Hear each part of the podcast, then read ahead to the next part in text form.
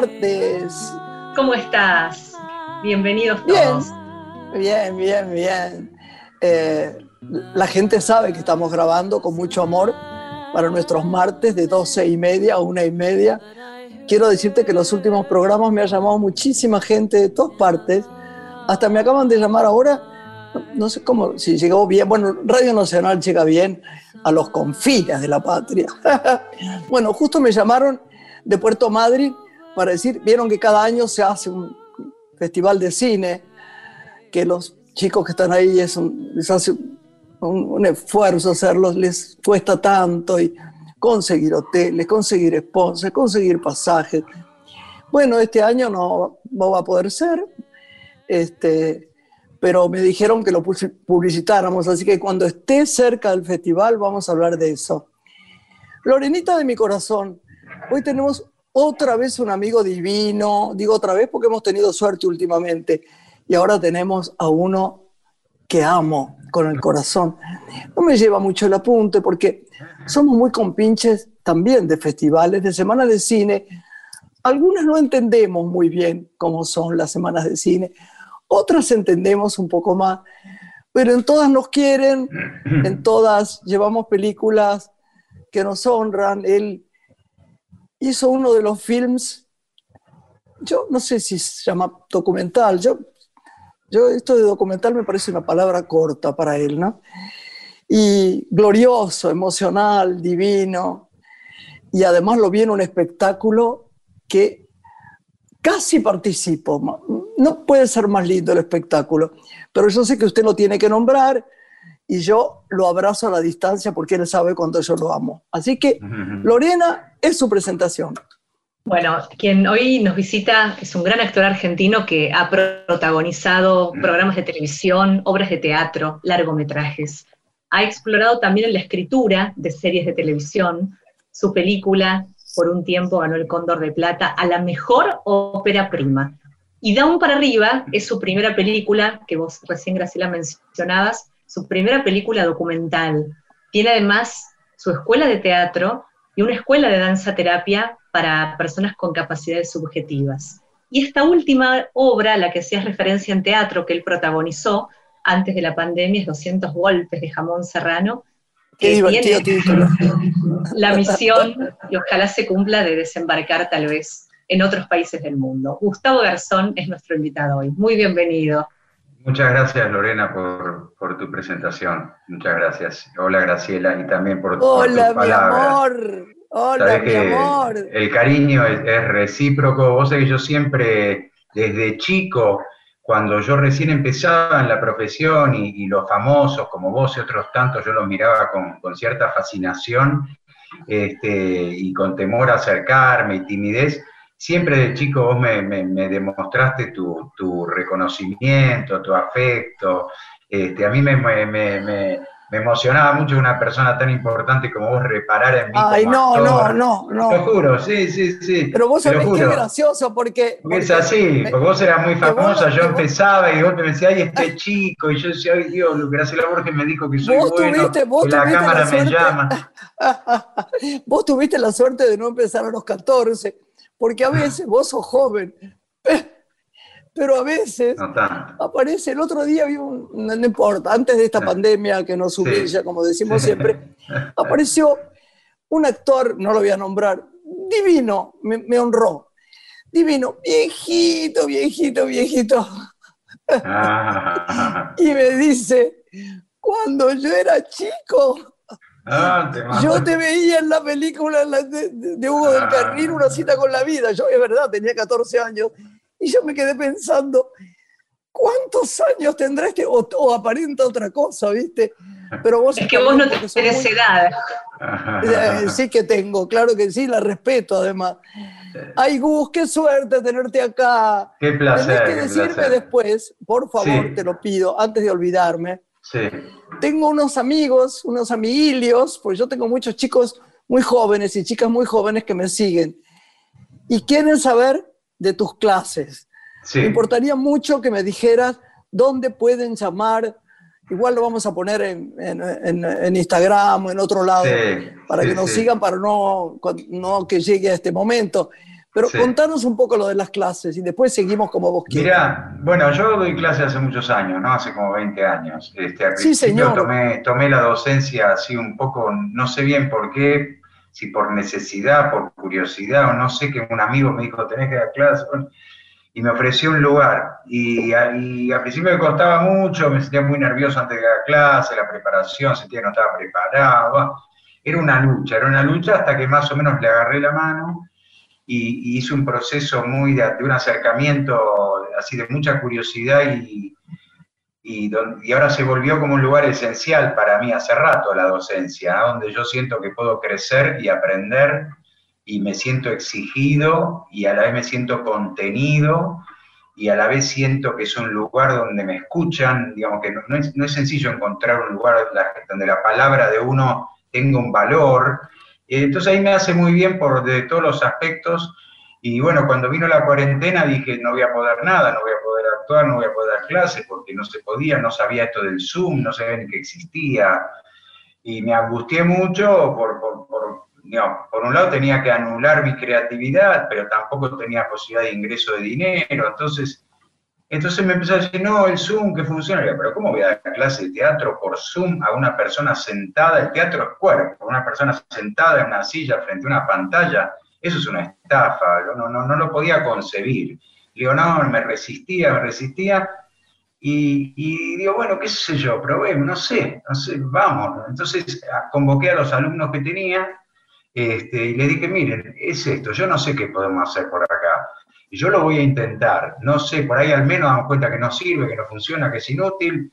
Si quieren pagan, si no quieren no me pagan, pero yo necesito saber que, que ustedes pueden evolucionar eh, a través de la pantalla y no que esto es, es, una cosa inventada para que los profesores se ganen un mango. Eh, bueno, y, la, y entonces eh, rápidamente transformé lo que es la actuación para teatro en actuación para cámara.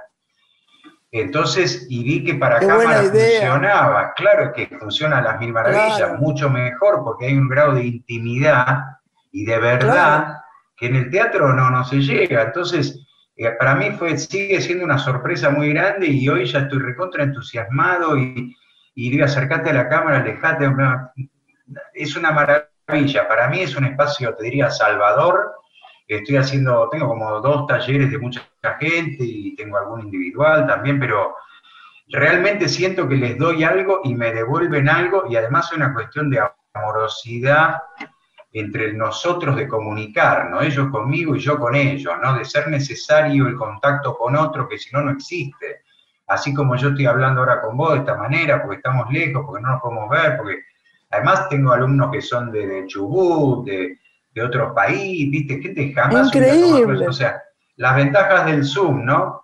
Este, y la verdad que funciona, entonces ahora tomé unos textos de Leo Maslía porque me entusiasmé y estoy haciendo como una especie de espectáculo audiovisual con pequeñas escenas breves que fui seleccionando de Leo Maslía y él le pone la música. Entonces están todos motivados porque son como piezas audiovisuales que ellos luego las pueden ver, ellos después se filman en la casa, tengo un editor que pega las imágenes, bueno, todo un proceso que jamás yo hubiera imaginado. Estamos preparando un, Zoom abierto para todo público, donde vamos a mostrar todos los videos que estamos haciendo.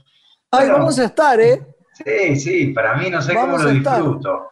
Eh, lo disfruto mucho y me siento mejor docente que antes y mejor persona, porque tengo un compromiso personal con ellos que antes no tenía. Yo terminaba las clases y me iba corriendo, no sé, a ningún lado, a mi casa, a comer solo pero no sentía que no, no hacía contacto personal, no sabía ni los nombres. Y ahora tenemos un espacio para conversar, sé los nombres, sé a qué se dedica cada uno. Una me manda comida, el otro es plomero y me viene a regalar la, Ay, plomería. Me hablan, uno es médico y está trabajando con el COVID. Entonces se armó toda una especie de grupo, además de lo teatral, humano, que, que a mí me hacía falta también. Así que bueno, nada, una breve reseña de lo que me pasa con la docencia por Zoom. Y Gustavo, ¿qué lugar tiene tu escuela de danza terapia para chicos con capacidades subjetivas que necesitan más que nunca del contacto, ¿no? De estar con el otro. Bueno, mi hija, la escuela sigue funcionando por Zoom muy bien. Mi hija es la reina del Zoom, mi hija es la Yuya de los chicos Down. O sea, la aman, los hace bailar, los hace... Los domingos inventó ella un baile para personas con discapacidad intelectual. Ay, qué precioso. No, no sabés lo que son los bailes. Tiene 40 chicos de todo el país bailando como locos durante una hora y ella bailándoles. Bueno, eh, la escuela funciona gracias a mí, gracias a Virginia Lombardo, a Juan Lazo, a toda la gente del equipo que mantuvo por Zoom y que los chicos lo esperan, y los míos, los míos son alumnos de la escuela, yo los veo, se disfrazan para la clase, practican las canciones, se maquillan, todo por Zoom. Hablan, tiene una, psicóloga que los contiene y los escucha cada uno. Es, eh, la verdad que podemos sostener todo. Este, y bueno, esto lo de mi hija lo recomiendo, va en la escuela. ¿no? Todo esto que les digo, si ustedes ponen eh, al, público, ¿no? Eh, por Instagram, Gusti Garzón, yo les puedo dar más detalles. Me escriben por privado en Instagram y yo les cuento. Y si no, este, la nuestra se llama Escuela de Actuación Garzón Lombardo, que contiene todo esto que te estoy contando. Mi socia Virginia Lombardo, y esa escuela de actuación tiene un Instagram, tiene un Facebook, tiene todo, y ahí preguntan y bueno, nada. Y tiene una característica que, bueno, que el que puede paga y el que no puede no paga. Porque me parece que en esta época de pandemia hay que ser solidarios.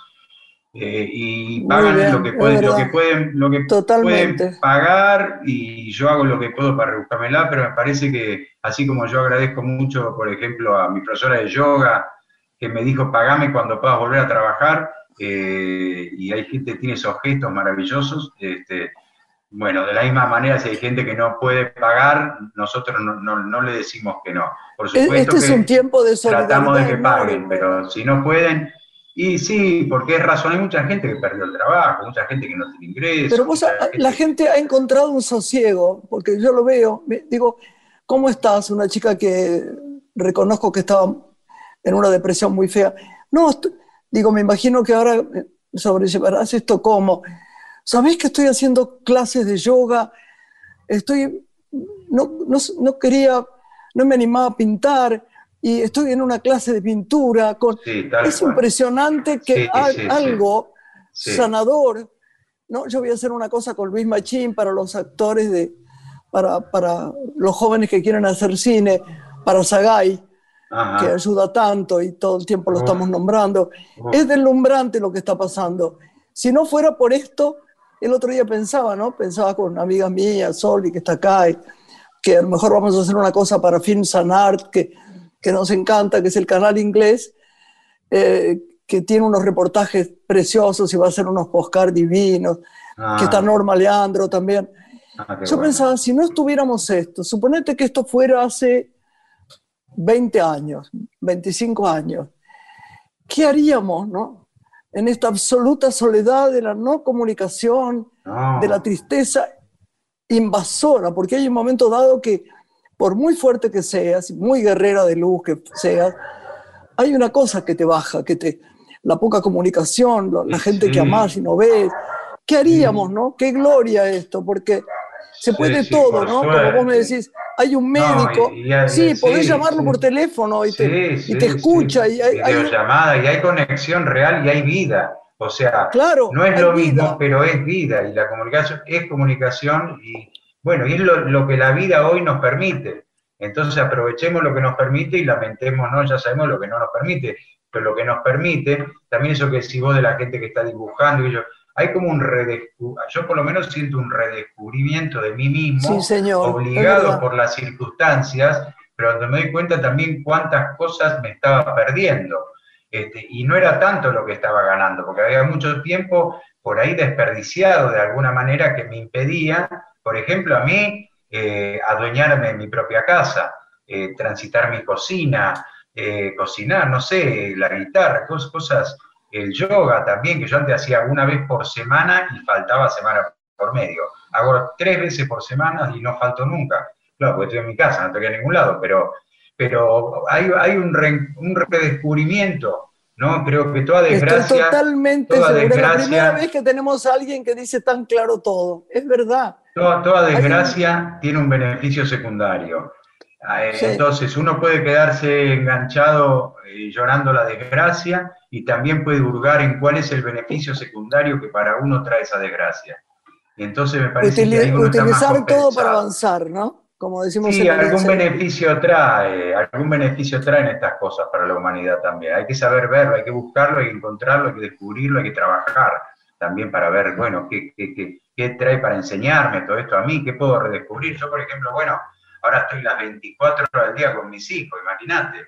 Nunca estuve tanto tiempo, nunca, por más que vivimos ¿Cómo, ¿cómo, lo llevan los Meiji? Esto de bailar ya lo vi, que son geniales los Meiji. Ellos lo llevan eh, muy bien, te diría, eh, muy bien, porque disfrutan de lo que tienen. Eh, yo les, les hice un caminito por el cual yo sé que ellos pueden caminar la cotidianeidad eh, con cierta alegría y en paz, y siento yo sé lo que les gusta, pero también extrañan, y hay uno de ellos que me dice todos los días cuando termine la cuarentena, que iba a hacer cuando O sea, todo lo que saben que les gusta y se dan cuenta que no están pudiendo hacer pero también redescubren el gusto de cocinar con el padre, de tener al padre casi siempre, de, otras cosas que compartimos que nunca habíamos compartido.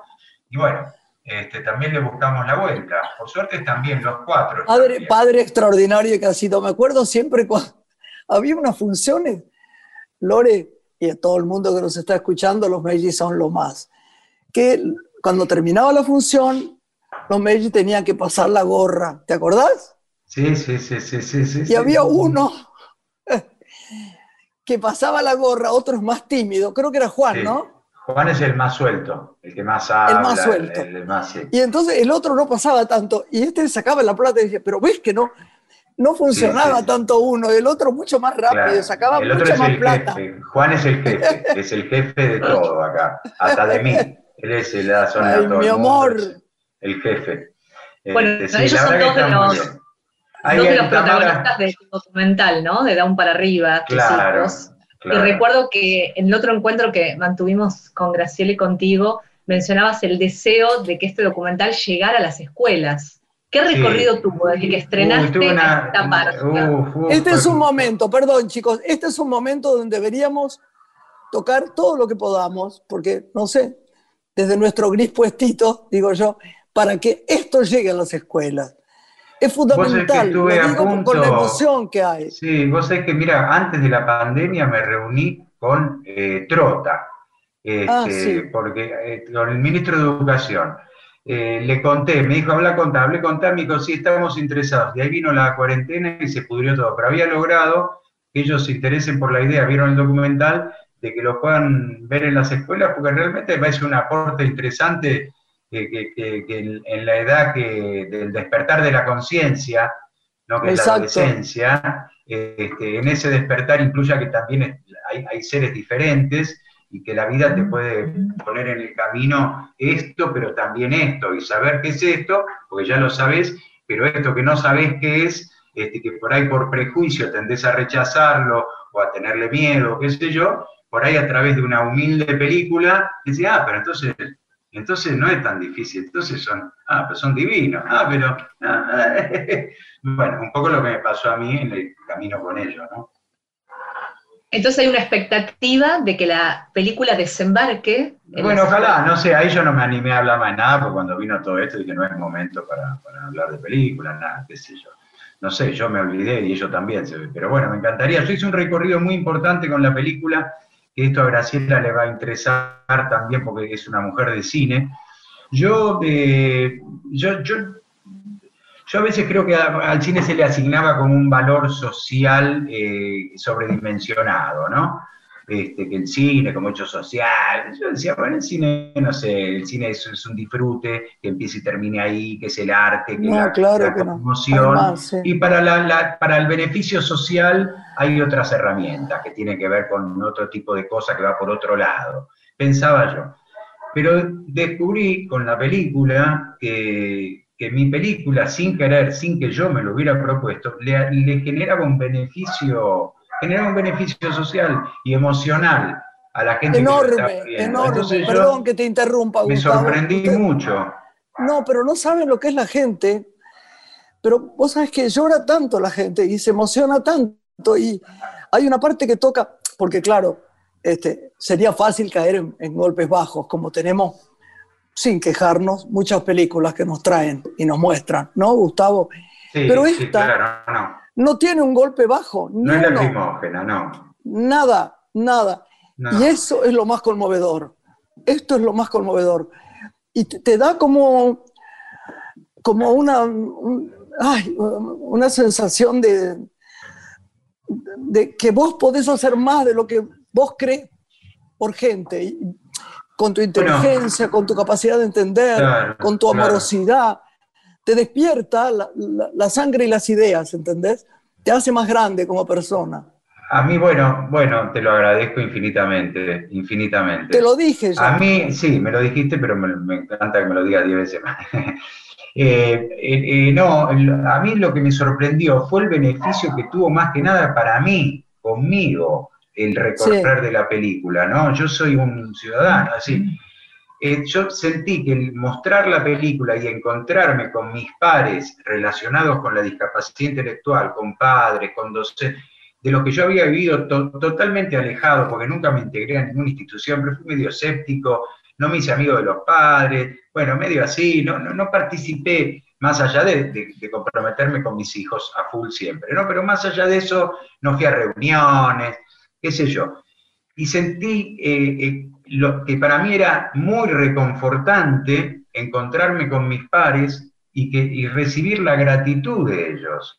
Y yo lloraba, pero y sentí que yo nunca había llorado con mis hijos, o sea, que nunca los había llorado, nunca había llorado lo que me ocurrió, y ahora lo lloraba, pero de otra manera, como, como decir, bueno, algo hice bien, ¿no? Y algo le estoy dando a mis pares, y, esa, bueno, yo estaba haciendo una obra de teatro y que la dejé, porque cuando empecé a compartir la película por las ciudades del interior y por todo el país, yo me sentía muy, muy, muy feliz de, lo que, de lo que daba y lo que recibía. A debe ser muy grosso eso, ¿eh? debe ser muy gracias A la película. fui con él. Le dije a Gustavo que un día me hubiera gustado, trabajé mucho y después, bueno, no nos vimos este tiempo porque no, no podemos vernos. Pero yo lo acompañaría porque hay algo que uno lo tiene que tomar como una maestría con esta película, mirar a la gente, ver qué cosa de verdad no, es increíble. le emociona, con qué, sin golpe bajo, con una neutralidad emocional impresionante. Así que yo te honro y la verdad. Y además, o sea, yo siempre digo cuando presento la película que yo se la debo a mis hijos. Si no hubiera tenido, yo no hubiera podido hacer esa película sin ellos. Y ellos me acompañan bastante en la gira, porque ellos quieren ser famosos. A veces cuando la gira es sencilla vienen conmigo, si no, no, pero cuando tengo un lugar lindo, pues he dos días en un hotel y ellos han venido y ellos presentan la película hace su pequeño show antes de la película y después le sacan fotos y ellos están en la gloria y yo también, porque ¿qué más quiere uno que ver feliz a un hijo? Entonces esta película creo que nos unió un poco a ellos, a mí y a, toda la gente relacionada con, el tema de la discapacidad intelectual este, y más allá de eso también. En apariencia, en apariencia, en apariencia. La verdad que hay películas que son sanadoras. Nosotros no alcanzamos ese nivel porque es algo más, más simple lo que hicimos con el padre Mario. Pero Las Manos fue, se lo agradezco a Alejandro Doria, una película sanadora. Y yo me, me doy cuenta cuánto recibe uno de hacer una película sanadora. Que lo, que lo haga pensar a la gente, que lo haga sentir, no, estoy hablando de religiones, ¿eh? No estoy hablando de religiones. No, no, no, no, no, no. poder dar algo, poder dar algo, dar algo, dar algo al otro. Exacto, de la emocionalidad del corazón, de la verdadera emocionalidad. Nos tenemos que ir a una pausa, creo. Bueno, ¿eh? bueno, bueno, Sí. ¿Sí? Pausa y regresamos con Gustavo Garzón.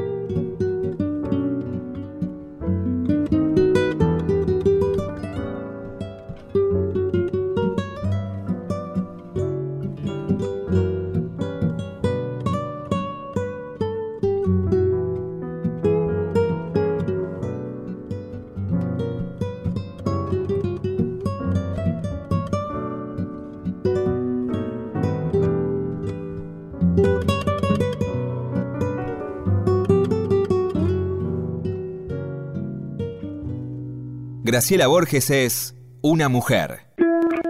Estás escuchando Una mujer con Graciela Borges.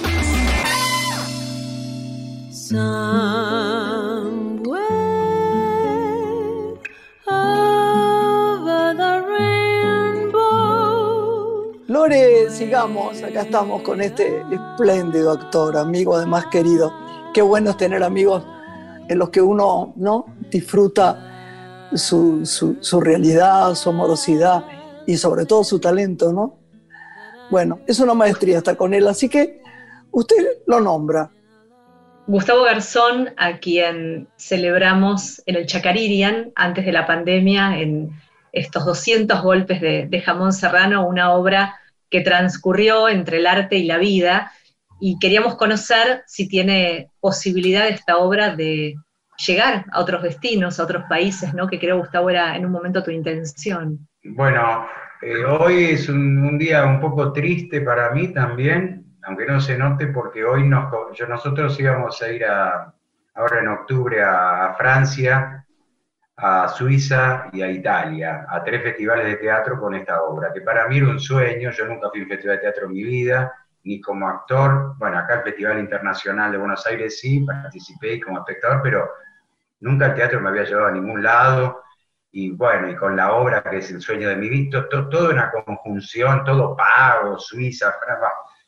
Y hasta hace 15 días, más o menos, íbamos dentro de la locura de la pandemia, pero Francia tenía, nos daba con visa de trabajo este, podíamos llegar, Argentina nos dejaba salir, había vuelo, Suiza también nos dejaba con ciertas condiciones, bueno, papeles, Ministerio de Salud, bueno, eh, eh, y hoy, hoy eh, bueno, Francia nos dijo que no hace tres días porque no, no reciben argentinos directamente, entonces nos programaron para octubre del 2021 y Suiza daba vuelta y ya al final decidimos nosotros que no, porque también no es momento, tampoco es una locura un poco también, ¿no? Yo me muero de ganas, pero, pero tampoco ir contra la corriente, yo estoy en edad de riesgo, tengo que dejar mis hijos, es, un, un, mambo por darme un gusto que, bueno, no es el mejor momento. Así Ay, qué pena. O sea, si había que ir, sí, en octubre del año que viene, pero teníamos mucha ilusión, bueno, es un grupo hermoso y para nosotros era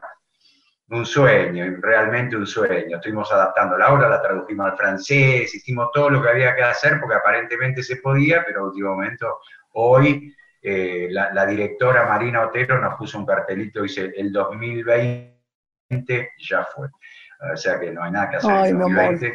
Todo esa parte. Bueno, eh, nada, no, no, es tan tremendo, pero bueno. Eh, no, sí, es tremendo porque las ilusiones en, pero esto que hacemos nosotros son muy fuertes. No es tremendo porque estamos vivos, no es tremendo porque por ahí. Pero yo, siempre supe, yo siempre supe que era muy difícil, que era muy difícil que vayamos. Nunca me la creí del todo. Me decían, no, pero en un, es un, en un contexto. Eh, viste, un día de cuarentena en Suiza, teníamos que hacer 15 días, después que no, todo cambia todos los días, es muy complejo, por ahí después no podemos volver, ¿viste? No es el mejor momento tampoco. No, claro, claro que sí. ¿Y es, una obra, Gustavo, que te habilitaría a hacerla por streaming? Eh, a la directora no le gusta el streaming, no quiere. Este, yo respeto, le respeto mucho su gusto y le respeto mucho ya como persona. Yo quería contar, bueno, no sé si querías hacerme alguna pregunta más, Lorena. Supuestamente volvemos acá eh, a caras y caretas que teníamos ya para volver en mayo de este año y volveremos cuando se pueda, cuando habiliten los teatros, con la mitad del público, con 10, con 5, no sé, cuando llegue la vacuna, no sé cómo es todo eso, pero está el proyecto, el lugar está y nosotros tenemos muchas ganas de seguir haciéndola, porque la vio poca gente hasta ahora en realidad. Claro. ¿Y algo más vinculado al teatro que nos querías compartir? No, una reflexión, una reflexión eh, que, une un poco la obra de teatro con, la película, ¿no? Que yo encontré, eh, pensando ahora un poco, linké, que fue las dos primeras veces que yo escuché gente que me dijera gracias por algo que yo hacía. Porque a mí siempre me habían dicho qué lindo, te felicito, ah, qué bueno trabajo, qué esfuerzo, qué tal, eh, lo, que quieras, qué, qué buen director, qué lindo teatro, qué linda butaca, pero que salgas, que digan gracias, es, es un sacudón, que yo lo sentí por primera vez en 200 golpes y luego con el documental. Las dos veces me pasó. Pero este proceso tiene que ver, quiero también volver un poco para atrás y, algo que charlamos antes con Graciela fuera del micrófono. Este, cuando yo encaré estos 200 golpes de Jamón Serrano, yo la fui a buscar a Marina Otero porque la vi actuar y la vi dirigir y me, me es espléndida. Me atravesó. Sí, yo dije, no, yo quiero hacer, yo quiero trabajar con esta chica. No, tenía algo de verdad que yo no encontré nunca en mí, ni encontraba en ningún actor, ni en ninguna obra. Coincido con Graciela, a mí el teatro real me aburre. Como actor nunca llegué a involucrarme demasiado como espectador, salvo honrosas excepciones de cosas que a todos nos encantan, después se puede volver difícil el teatro, ¿no? Cuando es difícil hacer buen teatro, como es difícil hacer buen cine, como es difícil hacer escribir buenos libros, ¿no? El arte, eh, en lo excelso de la palabra, eh, llega muy pocas veces al punto G. ¿no? El punto G es el momento que uno como actor lo toca dos tres veces en la vida y como espectador le toca 10 20 veces en la vida. Pero bueno, cuando me acerqué a Marina Otero, eh, me dice, mira, antes de empezar a trabajar, que yo le fui a decir que quería hacer algo con ella como actor, porque yo estaba buscando verdad, que no encontraba, y ella tenía, y yo quería poner el cuerpo, que nunca lo había puesto, y ella era puro cuerpo. Entonces quiero cuerpo y quiero verdad y me hizo leer a una autora que se llama Angélica Lidl, que es una eh, pensadora, dramaturga y actriz española, que está muy de moda, muy, muy under, les se la recomiendo, Angélica Lidl. Entonces yo leo un libro que se llama eh, Acto Poético, no me acuerdo, después te digo por privado el nombre. Eh, y el libro dice que, que, que ella dice que el teatro está muerto que las artes están muertas y que ella plantea que algo tiene que cambiar en los artistas para revitalizar y para darle vida nuevamente a algo que está muerto. Entonces dice que el, artista se tiene que plantear antes de encarar la obra qué está dispuesto a dar, qué está dispuesto a sacrificar, qué, qué de uno expone y entrega al otro, realmente. Entonces yo empecé a pensar que yo no había entregado nada, en realidad, algo profundo, ¿no? De mis emociones, como que siempre me escudé atrás de cosas, pero... Y, em, empecé a entrar en la, en la dinámica de Marina, de esa búsqueda de verdad, de entrega, de, emoción, de verdad cruda, de discurso directo, frontal, de, de llorar lo que hay que llorar, gritar lo que hay que gritar, cantar lo que hay que cantar, y darte un abrazo al final y generar un hecho, una especie de licuadora emocional, ahí que parte un poco de mi propia vida, pero después se deforma y termina siendo un espectáculo. A mí, yo tengo mucha admiración por, por Marina como autora, porque ella escribió la obra y como directora, y bueno, nada, viene a cuento de esto lo que hablamos, de lo que uno da, de lo que recibe, de gracias, de, de que cuando uno realmente entrega algo íntimo, algo propio, que no es fácil, el otro se da cuenta y te dice gracias. Ahora, claro, porque además hay que tener mucha humildad. sí, hay que tener mucha humildad para dejar de ser uno. Sí, o, ser uno, hasta, las últimas. Yo desde un personaje nunca logré entregar algo íntimo. Claro. Pero ahora desde mí, a través de la película, donde estoy yo, y del documento y de la obra de teatro, donde estoy yo, eh, encuentro algo y que veo que la gente lo recibe bien, que no le, no le molesta. Yo pensé que era un acto, la, obra un poco demagógico, digo que voy a hacer un reality de mi propia vida, ¿a quién le importa? Pero sin embargo, Marina se ocupó de que, de que eso no fuera así y que no, llegue como un ejercicio narcisista o exhibicionista, un tipo que cree que su vida vale no sé qué, por eso la cuenta. Creo que lo, lo puso en el punto justo ella. Por eso te digo que vos y yo tenemos que hacer algo juntos con ella. Porque vos estás en una búsqueda, por lo que decís, parecía la mía y te molesta. Yo quería, vos no te acordabas, pero ese día, cuando terminó y yo me fui, abracé a los Mellis, a uno, porque el otro estaba en el escenario, y estaban muy contentos. Y yo te dije, ¿cómo me gustaría estar arriba del escenario con ustedes? Porque de verdad ahí sentí una cosa rara que nunca lo dije, lo pueden decir los chicos acá en la radio, que jamás digo, nunca tengo muchas ganas de tener ganas de hacer eso. Y esta vez, ¿entendés? Quería subirme y bailar y hablar y contarte lo que oía que vos decías y compartir y charlar de cosas mías. Y eso fue grandioso, Por eso me fui tan feliz, Gus. Bueno, ¿y por qué no, no hacemos, yo le voy a decir a Marina Otero que tenemos que hacer algo juntos? Sí. Eh, un espectáculo nuevo. Sí, ¿eh? sí, sí. Donde podamos los dos estar, no actuar, sino estar y ocupar el espacio y dar algo al espectador. Yo, yo quiero participar en lo que me haga feliz. ya no tengo más ganas.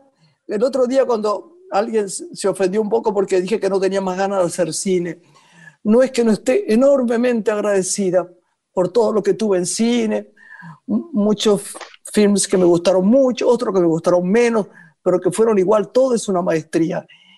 Pero gozar, gozar con algo que se hace. Por eso y Lore lo sabe, cuando hago este espectáculo, lo paso también, porque soy yo misma y cuento perdidas, no ganadas. A mí no me gusta. Sin miedo, sin temores, sin pensar si sale bien o sale mal, que salga como claro, claro, eso, eso, eso. El que no le gusta, que lo pasemos bien nosotros, si a la gente no le gusta, no le gusta. yo creo que hacer las cosas solo por conveniencia a mí me resultó un mal camino, o sea, lo hice bastante, ¿eh? pero un momento y, y que no tenga que ver tampoco con lo comercial, parece mentira lo que digo. El dinero es una energía, como la del amor, como todo, todos lo necesitamos para pagar nuestras cuentas y hacer. Pero el mal habido, o el, que te hace sentir que no gozaste, que, bueno, es un plus menos. Esto de hacer algo y no ganas mucha plata, pero ¿cuánto gano en espíritu? Es salud. ¿Cuánto gano en espíritu? ¿Qué además este grupo, Terminar este algo grupo, y irte a comer con un amigo. Claro, este grupo tiene algo muy interesante que son todos medio bailarines, ¿viste? Y no tienen ego y no son competitivos. Y es un grupo muy amoroso que a mí me ha contenido mucho en un momento que yo no estaba muy bien emocionalmente. Así que tiene un valor enorme. Yo quiero que los conozcas y que nos veamos por favor, y que, por favor. y que metemos algo juntos. Absolutamente, acá estoy, compañero. Bueno, ahí va, queda, queda, queda el compromiso. Gustavo, como parte también de, de tu agenda de pandemia, te animaste a, a transitar la noche del Instagram con tus hijos haciendo alguna ah, propuesta artística. ¿Esto continúa? ¿Podés contarnos? Sí, todos los sábados, todos los sábados. El tema es que a ellos les gusta mucho, ellos hacen una cosa que llaman show de los galanes, que, se, que es lo que más les gusta hacer. Se disfrazan, ponen música, bailan y, y, dedican los temas, que es lo que más felicidad les da hacer y que lo hacemos en general en familia, cuando viene mi familia o cuando hay gente, van, se disfrazan, se pintan y se mandan a cantar y todo, todos lo esperan. Bueno, y con la pandemia no se podía hacer porque no viene nadie. Entonces un día se me ocurrió, en realidad a mí se le ocurrió hacerlo por Instagram. Entonces ellos están tan contentos esperando el show del sábado, y yo también por ende, porque cuando el hijo de uno está contento, uno está contento también, este, que se nos transformó en un recreo y una alegría de cuarentena, lo hacemos todos los sábados, después de las 11 de la este, y oh, ellos dedican las canciones. Sí, sí, se suma gente y es muy festivo y todos bailamos y cantamos. Yo tocaba la guitarra, se me rompió, pero me doy el gusto de cantar. Hago lo que se me canta el, culo un poco, abro la puerta de mi casa y nada, estamos una hora, después nos vamos. Pero la pasamos muy bien y los pibes les encanta que la gente lo esté viendo y le dicen te amo y ellos, y a veces se acercan famosos, ellos son muy cholulos mucho Y cuando a mí me gustaría que habláramos un poquito de Tamara, ¿no? Porque hablamos tanto de los mellizos que lo merecen. Sí. Esa es bárbara. también es la luz, también, esa sí que es la luz. es increíble, es, increíble. Esto, esto es maravilloso, también es increíble, la verdad que sí. No solo dicho por vos y por mí, sino que es una persona muy, muy especial, muy, muy amorosa, muy inteligente, muy luminosa, este, divina hija, divina amiga, eh, bueno, nada que decir, es mi hija, la adoro. Y fuiste también, Gustavo, jurado, no hace mucho tiempo, de becas de cultura, tocó seleccionar ah, proyectos. Sí, sí. ¿Y cómo encontraste el escenario de la creación en este tiempo? Horrible, horrible porque tuve que ver la realidad de cientos de artistas en una estación desesperada y todo real porque sé que es así, porque ocurre, este, algunos en situaciones críticas, eh, de realmente no poder pagar un alquiler, de no poder dar comer un hijo, de... Absolutamente lo vemos todos los días. Sí, sí, sí, muy crítica y por suerte llegó esta ayuda que no, que no soluciona el problema, pero es un paliativo. Digamos, cuando la gente dice eso es poco, bueno, poco es más que nada. Entonces aprendamos a ser agradecidos. Vino poco, bueno, vino algo, por ahí puede venir un poco más, Pero si nos enojamos cuando llega y nos enojamos cuando no llega, parece que estuvimos condenados a la indignación. A veces no se entiende, ¿no? Son 30 mil pesos que fueron a parar a 15 mil personas de todo el país. Bueno, me parece un buen gesto y, y ojalá vuelva y la gente reciba más de 30 mil pesos, pero bueno, también es muy difícil lo que le tocó al, gobierno, muy difícil, y a veces nos ponemos tan exigentes, muy difícil, muy difícil, muy difícil, a todos los gobiernos del mundo, no solo a esto, ¿no? Gobernar de esta eso, manera. Eso estaba pensando yo, el mundo está convulsionado. El mundo, el mundo, ni nadie la tiene fácil, no estamos para reírnos de nadie, para subestimar a nadie, estamos para bajar los decibeles humildemente y, y tratar de sacarla lo más barato posible.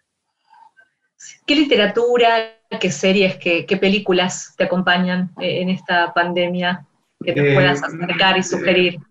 Eh, bueno, más literatura, te diría, es más lo que leo y la música que escucho que las películas que veo. No logro engancharme mucho con Netflix. Intento, le pongo garra, pero la última que me gustó mucho fue la serie Poco Ortodoxa y después vi un documental de ¿Te gustó? ¿Poco ortodoxo te gustó? Me encantó, me Estaba bien hecho, ¿no? Superior, me encantó. Mucho. Sí, hay algunas inglesas muy buenas. Bueno, por ahí me podés recomendar alguna que tomo nota, porque estoy buscando. Sí, después te llamo y te dejo dicho todo.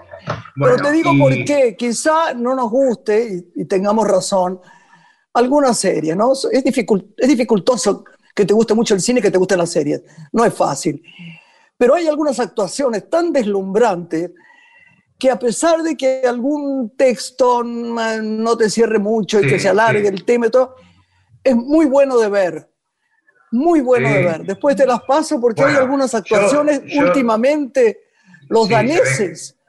Ah, bueno, quiero no sabes lo que son los daneses. Quiero ver, quiero ver. Yo lo último que vi fue Breaking Bad. Breaking Bad, que no la había visto, me pareció excelente. Breaking sí, Bad sí, señor. es todo lo que vi. Después estoy leyendo bastante, ahora estoy leyendo Sandor Maray, que leí el último encuentro. Ay, yo también lo leí. Cuesta un poco al principio, que es genial. Por favor. Después me enganché con otro de Sandor Maray que no me gusta tanto, pero lo estoy leyendo. Algo, La mujer, no sé qué. Y empecé a leer el manual de limpieza de Lucía eh, Berlín. No sé si. Ah, no sé, no conozco. Bueno, ese me lo recomendó enfáticamente tu amiga Mercedes Morán, nuestra amiga Carola. A la Merce, querida. Dicen que ese libro es alucinante. Pensé que era un libro ¿Cómo para se llama? Manual de la limpieza. La autora se llama Lucía Berlín. Sí, Lucía, Berlín, Que, me lo recomendaron como, bueno, estoy leyendo esos dos de Sandor Maray. También estoy trabajando en el desarrollo de un documental nuevo. Y también estoy tratando de escribir un guion de cine muy lentamente porque me cuesta mucho, porque es muy personal nuevamente y me cuesta mucho meterme en ciertos temas.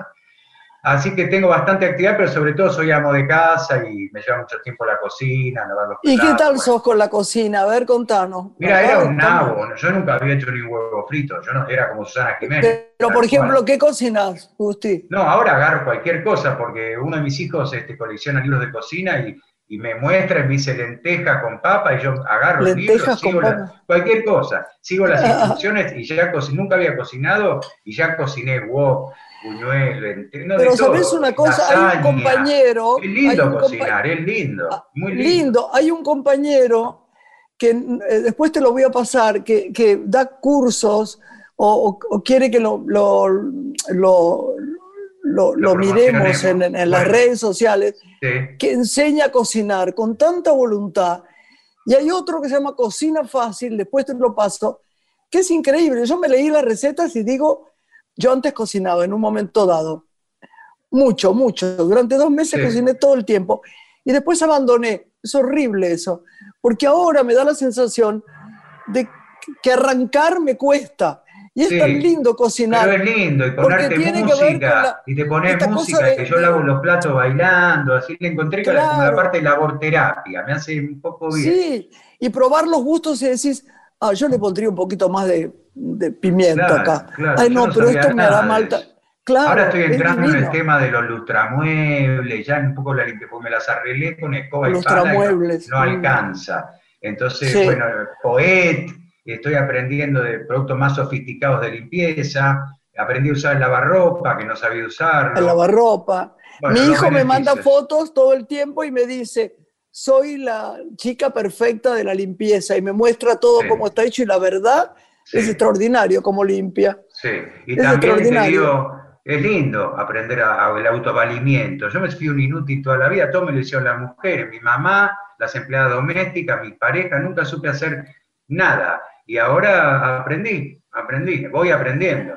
No le vayas a decir a la novia próxima porque te vas a dejar que hagas todo, ¿eh? No, no, tampoco, tampoco la pavada. Cuando termine la cuarentena quiero volver a mi vida normal, que una señora me ayude, por favor, ahora no se puede, pero no. Tampoco pasa. Pero entiendo, ¿sabés que entiendo a Graciela ahora? Aquellas mujeres como mi madre, por ejemplo, que solo era ama de casa y se quejaba ah, y decía que, era una esclava de la casa. Y lo entiendo también, y entiendo a las mujeres que dedican su vida a la casa, porque realmente es, eh, eh, hay que estar muy pendiente, el desayuno, el almuerzo, la merienda, la cena, la tierra, la, ropa, el té. Y a pensar y después lavar y después... Tengo una amiga mía que cocina ahora y empezó a idear cocinar para algunos vecinos, ¿no?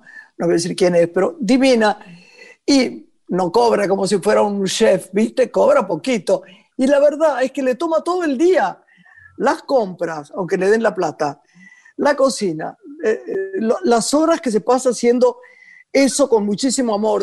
Es, tiempo la cocina, limpiar la casa. Eh, la verdad, no es fácil ser ama de casa. No, no, no, y es, muy difícil hacer otra cosa, o sea, la podés hacer, pero siempre tenés que estar media cabeza, la tenés en que sos ama de casa, que no te puedes olvidar, y la otra mitad, pero siempre estás así medio pendiente.